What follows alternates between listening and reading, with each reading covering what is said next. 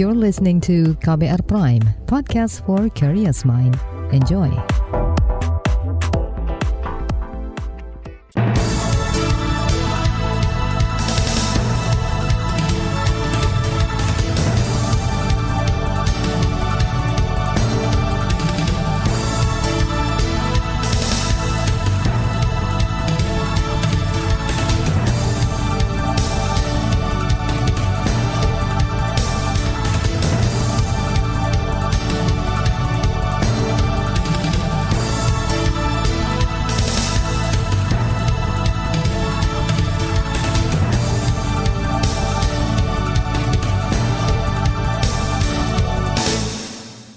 Selamat pagi saudara, senang sekali kami bisa menjumpai Anda kembali melalui program Buletin Pagi edisi Selasa 18 Oktober 2022. Bersama saya Naomi Liandra. Dan saya Agus Lukman, saudara sejumlah informasi pilihan telah kami siapkan di antaranya. Dakwaan jaksa penuntut umum terhadap Ferdi Sambo dinilai sudah tepat dan maksimal. Presiden mengapresiasi pengiriman pekerja migran Indonesia ke Korea Selatan. Dalam sepekan, terjadi lebih dari 70 bencana hidrometeorologi di Indonesia. Inilah Buletin Pagi selengkapnya. Terbaru di Buletin Pagi. Saudara, persidangan pertama kasus pembunuhan Brigadir Yosua digelar di Pengadilan Negeri Jakarta Selatan Senin kemarin. Sidang menghadirkan terdakwa Ferdi Sambo dengan agenda pembacaan dakwaan. Saat membacakan kronologi kejadian, Jaksa Penuntut Umum JPU Rudi Irmawan mengungkap sejumlah dakwaan terhadap Ferdi Sambo, termasuk dakwaan memerintahkan Barada Eliezer menembak Brigadir Yosua. Selanjutnya terdakwa Ferdi Sambo SHIK MH mengutarakan niat jahatnya dengan bertanya kepada saksi Richard Elisir Budi Lumiu, berani kamu tembak Yosua? Atas pertanyaan terdakwa Ferdi Sambo SH SIK MH tersebut, lalu saksi Richard Elisir Budi Lumiu menyatakan kesediaannya. Siap komandan. Mendengar kesediaan dan kesiapan saksi Richard Elisir Budi Lumiu untuk menembak korban Nopiansyah Yosua Huta Barat. Lalu terdakwa Perdi Sambo, SH, SIK, MH langsung menyerahkan satu kotak peluru 9 mm Jaksa menyatakan tembakan Richard Eliezer menyebabkan Yosua luka-luka. Saat Yosua tergeletak dan masih kesakitan, Sambo menembak kepala Yosua hingga meninggal. Jaksa juga menyebut dua hari pasca pembunuhan, Sambo dan istrinya Putri Chandrawati memberikan uang ke Bribka Riki Rizal dan Kuat Ma'ruf, masing-masing 500 juta rupiah serta telepon genggam merek iPhone. Jaksa menyebut saat menghadap dan ditanya atasan, Sambo menjawab dirinya tidak menembak Yosua. Sambo juga emosi karena rekaman CCTV sempat terlanjur ditonton sejumlah orang. Saudara dalam sidang kemarin, jaksa penuntut umum juga mendakwa Sambo pasal pembunuhan berencana dengan ancaman hukuman mati atau penjara paling lama 20 tahun penjara. Ferdi Sambo didakwa sengaja merencanakan pembunuhan terhadap ajudannya Brigadir Yosua Huta Barat. Sementara itu, tim pengacara terdakwa Ferdi Sambo menganggap isi dakwaan jaksa penuntut umum tidak jelas. Pengacara Ferdi Sambo, Arman Hanis mengatakan surat dakwaan itu disusun secara kabur, tidak jelas dan tidak lengkap, serta harus dinyatakan batal demi hukum. Dengan demikian, kami selaku tim penasehat hukum terdakwa berdasarkan pasal 143 ayat 3 KUHAP memohon kepada Yang Mulia Majelis Hakim untuk memutuskan satu menerima seluruh nota keberatan dari tim penasehat hukum terdakwa. Dua, menyatakan surat dakwaan nomor registrasi perkara PDM 242 garing JKTSL garing 10 garing 2022 tanggal 5 Oktober 2022 batal demi hukum. Pengacara Ferdi Sambo Arman Hanis juga meminta agar jaksa menghentikan pemeriksaan perkara sekaligus memerintahkan jaksa penuntut umum untuk membebaskan terdakwa Ferdi Sambo dari tahanan dan memulihkan nama baik, harkat, dan martabat terdakwa dengan segala akibat hukumnya. Dan di lain pihak, pengacara keluarga Brigadir Yosua Kamarudin Simanjuntak kemarin menyebut semua hal yang pernah ia katakan pada awal kasus adalah fakta dan semua tercantum dalam surat dakwaan terhadap terdakwa Ferdi Sambo. Meski begitu, Kamarudin menilai masih ada yang kurang sedikit lagi dibacakan dalam dakwaan, yaitu terkait judi online dan tata niaga narkoba.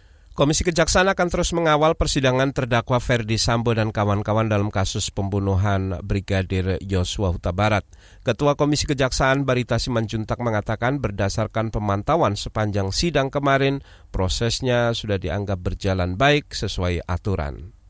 Jaksa ya dalam menyusun dakwaannya itu terikat pada bukti-bukti, ya alat-alat bukti, ya makanya berkas perkaranya juga pernah dikembalikan lengkap. Jadi uh, seluruh peluru yang ada pada jasa pasti akan digunakan untuk menjawab ya gugatan atau terhadap dakwaan itu ya ada pantangan. Itu uh, pasti sudah disiapkan jawabannya. Karena itu pasti disimulasikan ya. Bayangkan 30 tim jaksa yang sudah terpilih itu.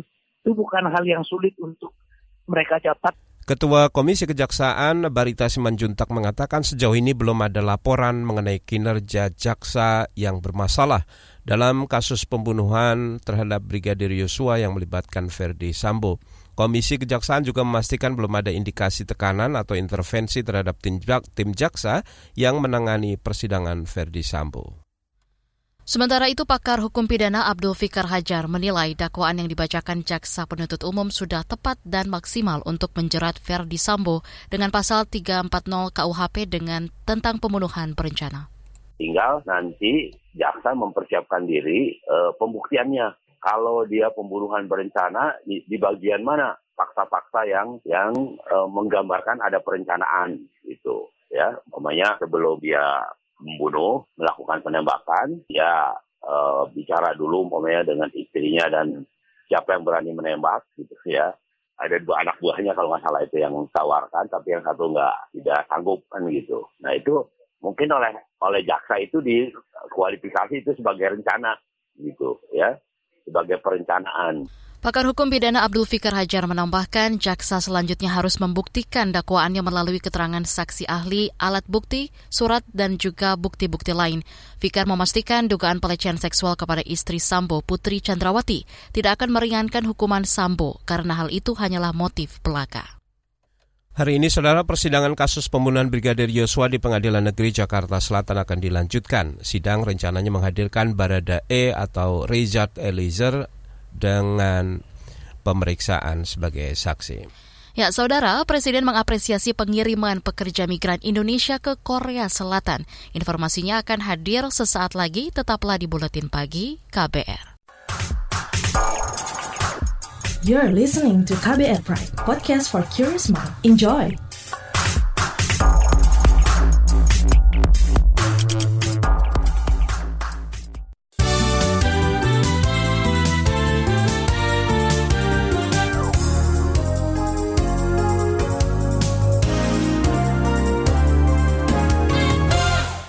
Presiden Joko Widodo kemarin melepas pekerja migran Indonesia PMI skema G2G atau antar pemerintah ke Korea Selatan. Jokowi mengaku senang karena saat ini makin banyak permintaan PMI melalui skema lain seperti antar swasta dan antar bisnis. Presiden juga meminta PMI yang dikirim berketerampilan baik.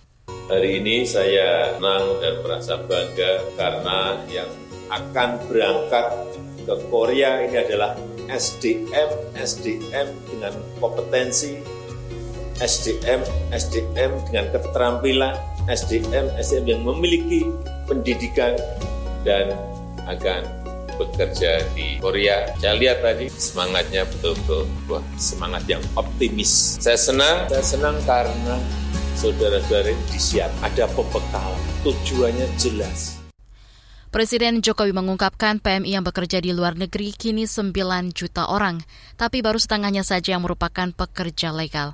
Presiden mendorong Badan Perlindungan Pekerja Migran Indonesia atau BP2MI bekerja keras mengurangi jumlah pekerja migran melalui jalur ilegal. Beralih ke informasi kesehatan, angka kematian bayi di Indonesia mencapai 80 ribu bayi per tahun.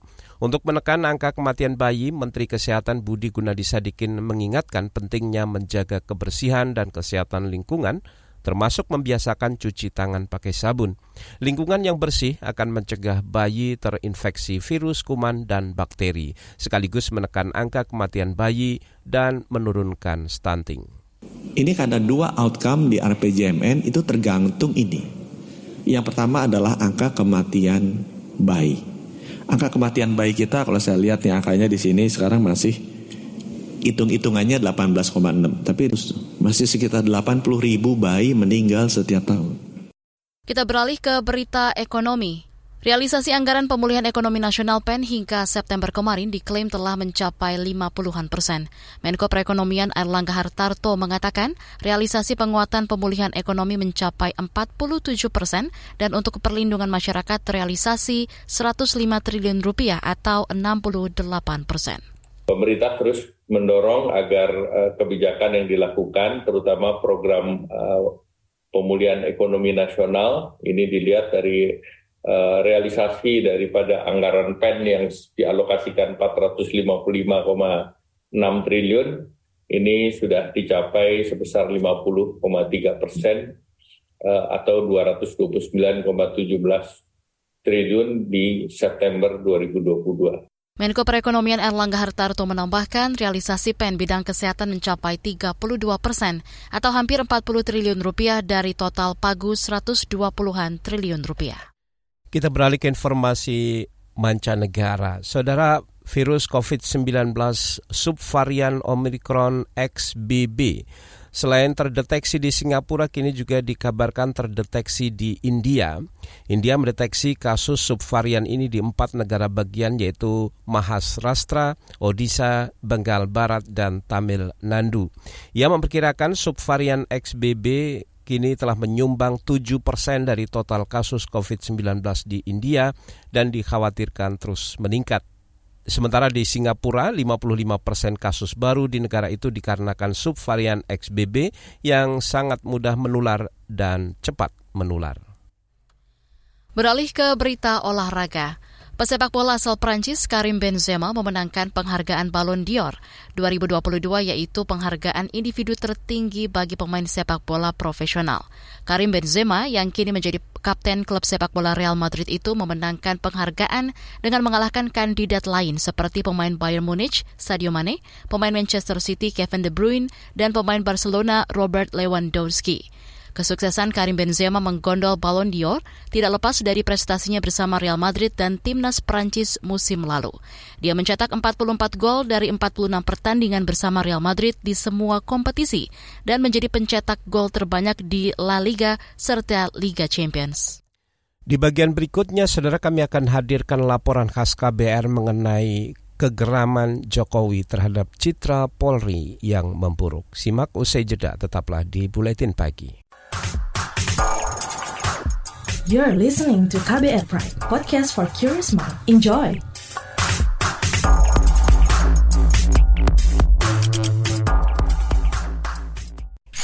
Commercial break.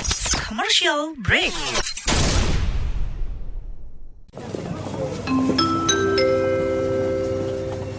Mohon perhatian. Panggilan terakhir penumpang Trending Air dengan nomor penerbangan WT0101 dipersilakan segera mendengarkan podcast What's Trending melalui Spotify. Karena podcast What's Trending sekarang ada di playlist teman perjalananmu. Selamat menikmati. Terima kasih.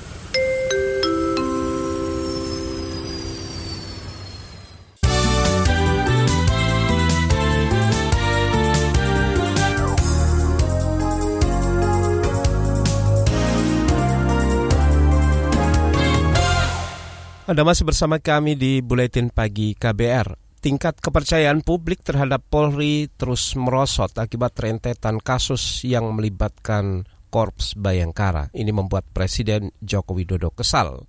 Apa upaya yang didorong untuk mengembalikan kepercayaan publik terhadap Polri? Berikut laporan khas KBR disusun jurnalis Heru Haitami. Di November itu masih 80,2, sangat tinggi sekali. Bukan tinggi, sangat tinggi sekali. Sekarang kemarin Agustus berada di 54 jatuh, drop sangat rendah sekali. Itulah pekerjaan berat yang saudara-saudara harus kerjakan untuk mengembalikan kepercayaan masyarakat kepada Polri. Presiden Joko Widodo kesal dengan citra Polri di masyarakat. Ia pun memanggil ratusan pejabat Polri, termasuk Kapolri Listio Sigit Prabowo ke Istana Negara pada akhir pekan lalu. Jokowi ingin polisi bekerja keras mengembalikan kepercayaan publik yang hancur lantaran kasus pembunuhan Brigadir Yosua oleh perwira Polri Verdi Sambo. Begitu ada peristiwa, FS runyam semuanya dan jatuh ke angka yang paling rendah. Dulu dibandingkan institusi-institusi penegak hukum yang lain tertinggi, sekarang saudara-saudara harus tahu menjadi terendah. Ini yang harus dikembalikan lagi dengan kerja keras saudara-saudara sekalian. Lembaga Survei Indikator Politik Indonesia menilai turunnya kepercayaan publik terhadap Polri berkaitan dengan isu penegakan hukum.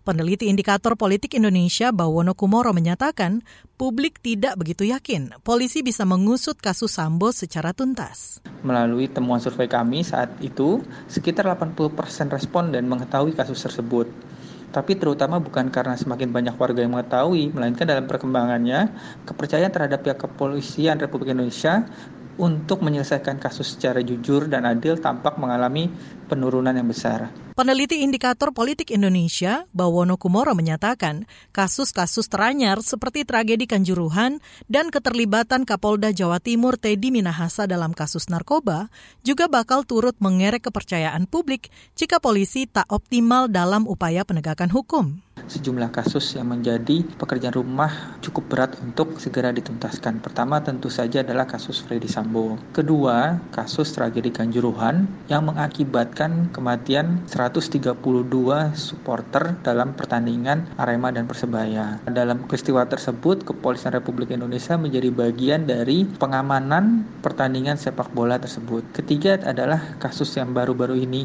mencuat adalah keterlibatan salah seorang petinggi polisi dalam menjual barang bukti narkoba. Lembaga Kajian Strategis Kepolisian Indonesia mendorong institusi kepolisian segera melakukan pembenahan dan bersih-bersih internal pasca rentetan kasus yang terjadi. Direktur Eksekutif Lemkapi, Edi Hasibuan mengatakan, upaya serius harus segera dilakukan agar kepercayaan publik tidak semakin tergerus. Ia menilai kemarahan Presiden Jokowi terhadap Polri perlu segera direspon. Jika memang ada keraguan masyarakat tentunya tugas Polri sekarang harus memberapa yang melakukan penegakan hukum di mana-mana ya. Oh, tentu saja harus bisa ya. Tidak ada alasan buat Polri untuk melindungi oknum yang besar ya. Saya kira tidak akan pernah akan diberikan tempat kepada mereka oknum-oknum termasuk juga yang menu apa? Yang menurunkan citra Polri, yang merusak citra Polri ya. Karena bagaimanapun juga polisi adalah merupakan penegak hukum. Edi Hasibuan menambahkan, kasus Sambo yang disidangkan pekan ini juga akan menjadi parameter kepercayaan publik. Ia mengatakan jaksa dan hakim harus bersikap objektif saat menangani kasus Verdi Sambo karena penyelesaian kasus ini ditunggu masyarakat. Semuanya nanti itu yang berperan nanti adalah jaksa dan hakim. Artinya dengan adanya persidangan yang terbuka ya, kemudian juga bisa disaksikan oleh semua masyarakat masyarakat, jutaan masyarakat ya. Kan ada juga kalau live ya dari beberapa TV ya. Ini akan bisa disaksikan oleh jutaan masyarakat Indonesia. Dan tentu saja kita harapkan agar uh, berjalannya sidang ya nanti bisa dilakukan secara transparan ya. Kemudian juga tentu juga hasil yang perlu mungkin dilakukan pengamanan ya di tempat persidangan. Selain terkait kepercayaan publik, Presiden Joko Widodo juga memerintahkan Polri memperbaiki pelayanan, memberikan rasa aman dan nyaman, menjaga solidaritas internal, serta menjauhkan diri dari gaya hidup mewah dan praktik pungutan liar. Atas teguran Presiden itu, Kapolri Listio Sigit Prabowo berjanji akan mengevaluasi kinerja anak buahnya yang menuai banyak sorotan. Sigit menyatakan siap melaksanakan arahan Presiden Jokowi sebagai bagian dari evaluasi Korps Bayangkara. Laporan ini disusun Heru Haitami. Saya Aika Renata. Saudara, informasi dari berbagai daerah akan hadir usai jeda. Tetaplah bersama Buletin Pagi KBR. You're listening to KBR Pride, podcast for curious mind. Enjoy!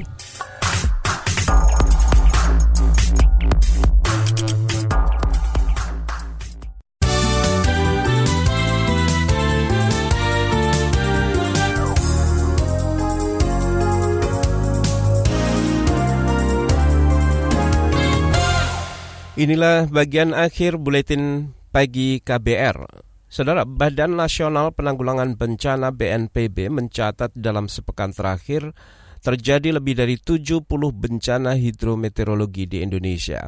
Juru bicara BNPB Abdul Muhari mengatakan seluruh bencana itu mengakibatkan 13 korban meninggal, 10 luka dan 70 ribu warga mengungsi. Di minggu lalu tanggal 3 sampai 9 Oktober kita mencatat ada 10 korban jiwa. Dan ini menjadi evaluasi penting kita sehingga kita uh, benar-benar menghimbau uh, BPBD provinsi kabupaten kota untuk siaga satu akan tetapi kita uh, minggu ini saya berduka kembali masih ada 13 uh, saudara kita yang menjadi korban. Ini kita harapkan mungkin di uh, minggu depan, minggu ini tidak terjadi lagi. Juru bicara BNPB Abdul Muhari menambahkan, tujuh puluhan bencana itu terjadi di 21 provinsi dan 56 kabupaten kota. Banjir merupakan kejadian bencana paling banyak disusul cuaca ekstrim dan longsor. Kita beralih ke Jakarta. Penjabat Gubernur DKI Jakarta Heru Budi Hartono berjanji segera menangani banjir di ibu kota. Heru kemarin dilantik menjadi pejabat gubernur menggantikan Anies Baswedan yang habis masa jabatannya. Di hari pertama kerjanya, Heru fokus berkoordinasi dengan pemerintah pusat guna mengatasi banjir. Ya, saya kami harus segera mungkin. Kemarin kami sudah ber komunikasi dengan para asisten Pak Sekda, saya harus segera menghadap Pak Menteri untuk poin-poin apa yang bisa. Pertama, disinergikan.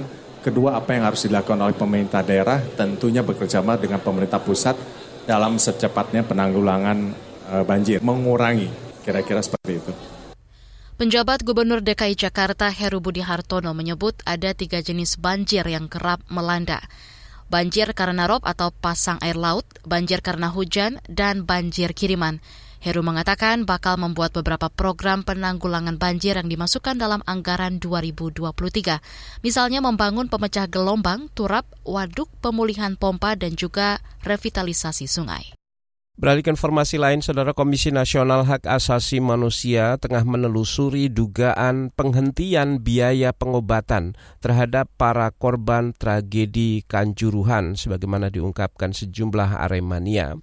Anggota Komnas HAM Khairul Anam menyayangkan jika benar kebijakan pemerintah Provinsi Jawa Timur yang menghentikan biaya pengobatan. Nah, bagaimana orang yang tidak mengalami luka ini eh, nggak dirawat misalnya? Nah ini harus ada jalan keluar karena memang mereka juga mengalami luka satu. Yang kedua hampir semua itu juga mengalami trauma. Nah itu juga harus ada sentuhan. Nah, kalau ini dibiarkan menurut saya juga tidak baik. Makanya ini ini menjadi perhatian eh, Komnas HAM untuk menelusurin apa akar soalnya kok sampai ada kebijakan seperti itu dari Pemprov Jawa Timur. Komisioner Komnas HAM Khairul Anam berharap setiap korban tragedi Kanjuruhan mendapat biaya pengobatan sesuai dengan komitmen pemerintah kota, pemerintah Kabupaten Malang, dan pemerintah Provinsi Jawa Timur. Khairul Anam mencontohkan korban yang mengalami luka mata tidak hanya merah tapi juga kecoklatan dan kehitaman. Kondisi ini masih butuh perawatan dan biaya pengobatan. Informasi tadi menutup jumpa kita di Buletin Pagi hari ini. Pantau juga informasi terbaru melalui kabar baru situs kbr.id, Twitter kami di akun @beritaKBR, serta podcast di alamat kbrprime.id. Akhirnya saya Agus Lukman bersama Naomi Liandra dan Amin. juga tim yang bertugas undur diri. Salam. Salam.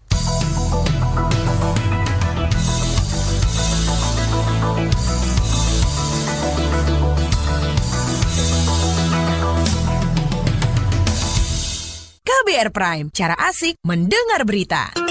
KBR Prime, podcast for curious mind.